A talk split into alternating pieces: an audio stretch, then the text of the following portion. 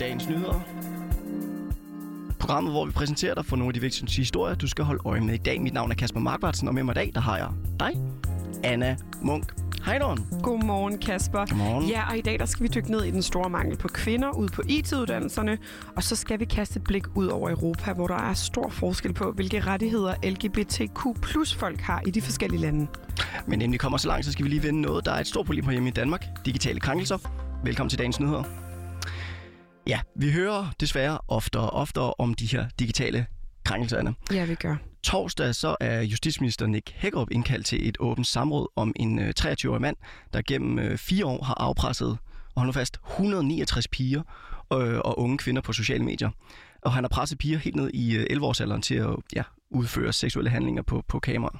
Det er altså en fuldstændig tragisk og forfærdelig sag. Ja, det, Der har ubegribelige konsekvenser for offrene, og øh, ja, det er utroligt, at det kan lade sig gøre. jeg, er- jeg er fuldstændig enig, det er skrækkeligt at tænke på. Hvad hedder det? Men øh, vores, øh, vores gode justitsminister Nick Hækkerup har forud for det her samråd, der har han i et svar til retsudvalget skrevet, at han er, at han ligesom også er lidt rystet over at høre om de her mange sager om børn og unge, der er blevet, der er blevet presset.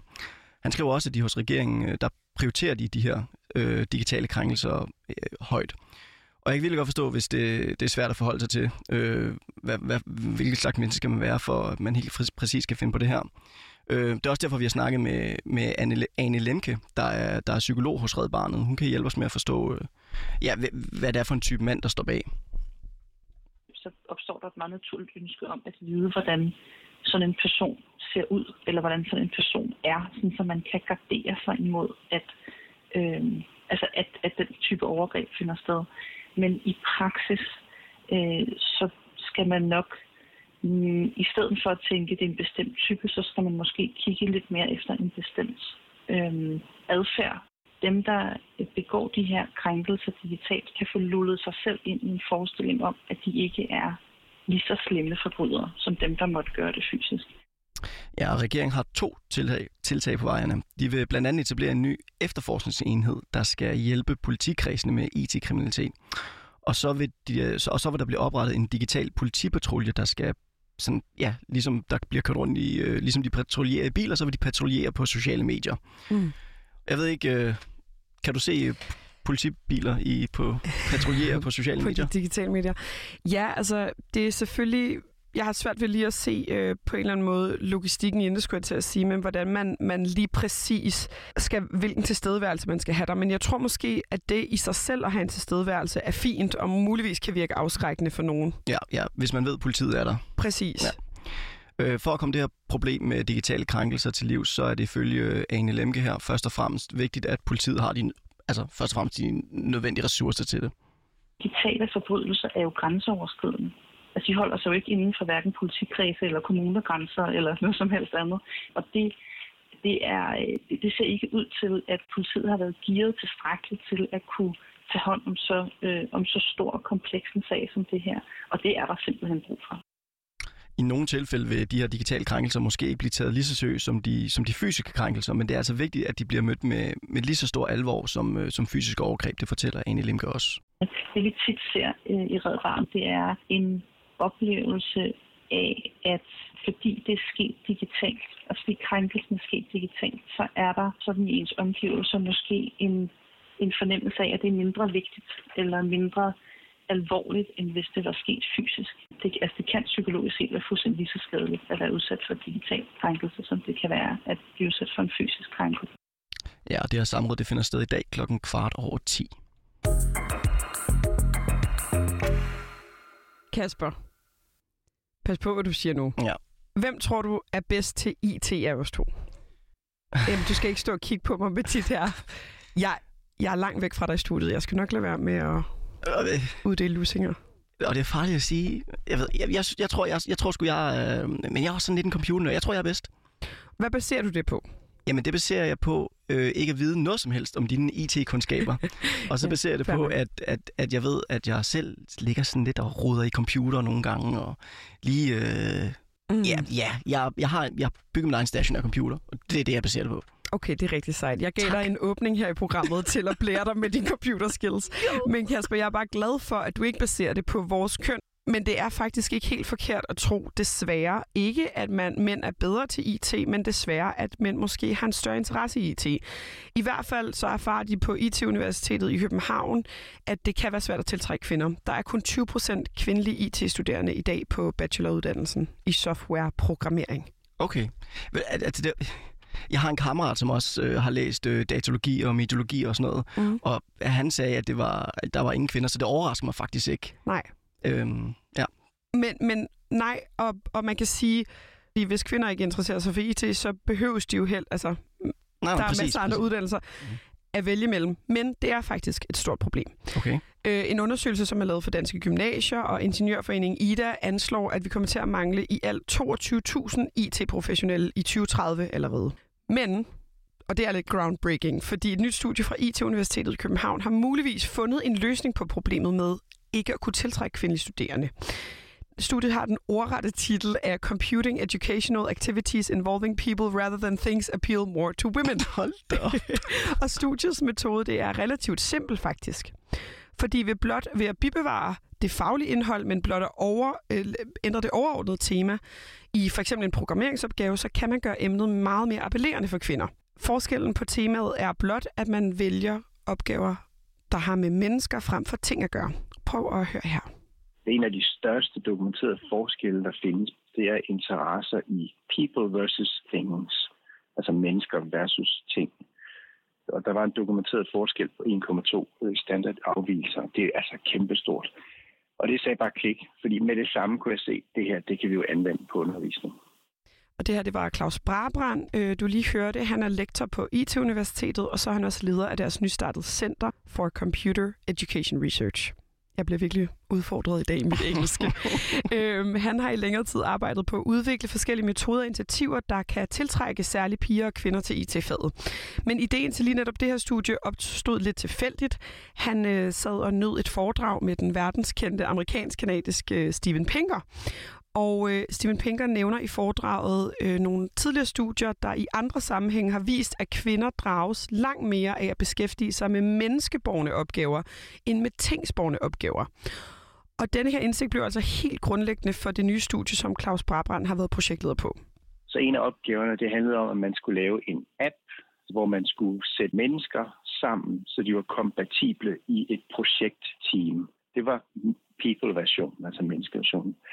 Og den isomorfe, eller den identiske thing-version, det var så, at man skulle sætte reservedele sammen, så de var kompatible til en maskine. Så begge dele det handler om, at man skal sætte dele sammen til en helhed. Og de var fuldstændig identisk formuleret, helt ned til øh, sætningskonstruktion. Ja, og studiet det blev altså lige, skal det siges, udført på 500 gymnasieelever, hvor de så skulle vælge, øh, hvad, for en, hvad for en af opgaverne de kunne tænke sig at løse. Og øh, resultaterne af den her undersøgelse, de, stod, de var helt klare. Resultaterne viste sig, at, at kvinderne som gruppe, at de var virkelig, virkelig, virkelig interesserede i people-versionerne.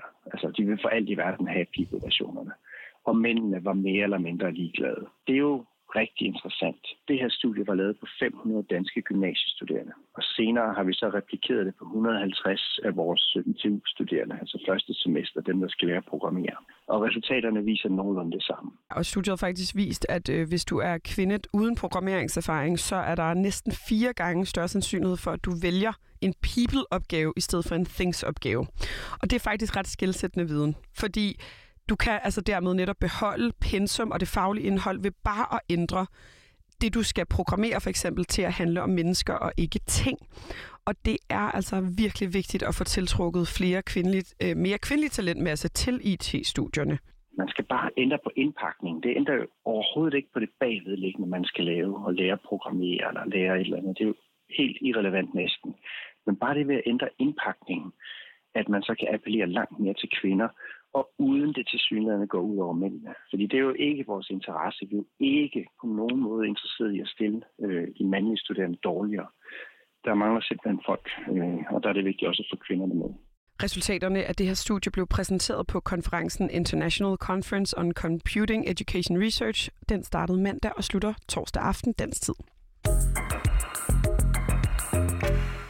Og Anna, her til sidst, så skal vi også kaste et blik ud på Europa og stille os selv spørgsmålet. Har vi alle sammen lige muligheder for at rejse rundt i Europa?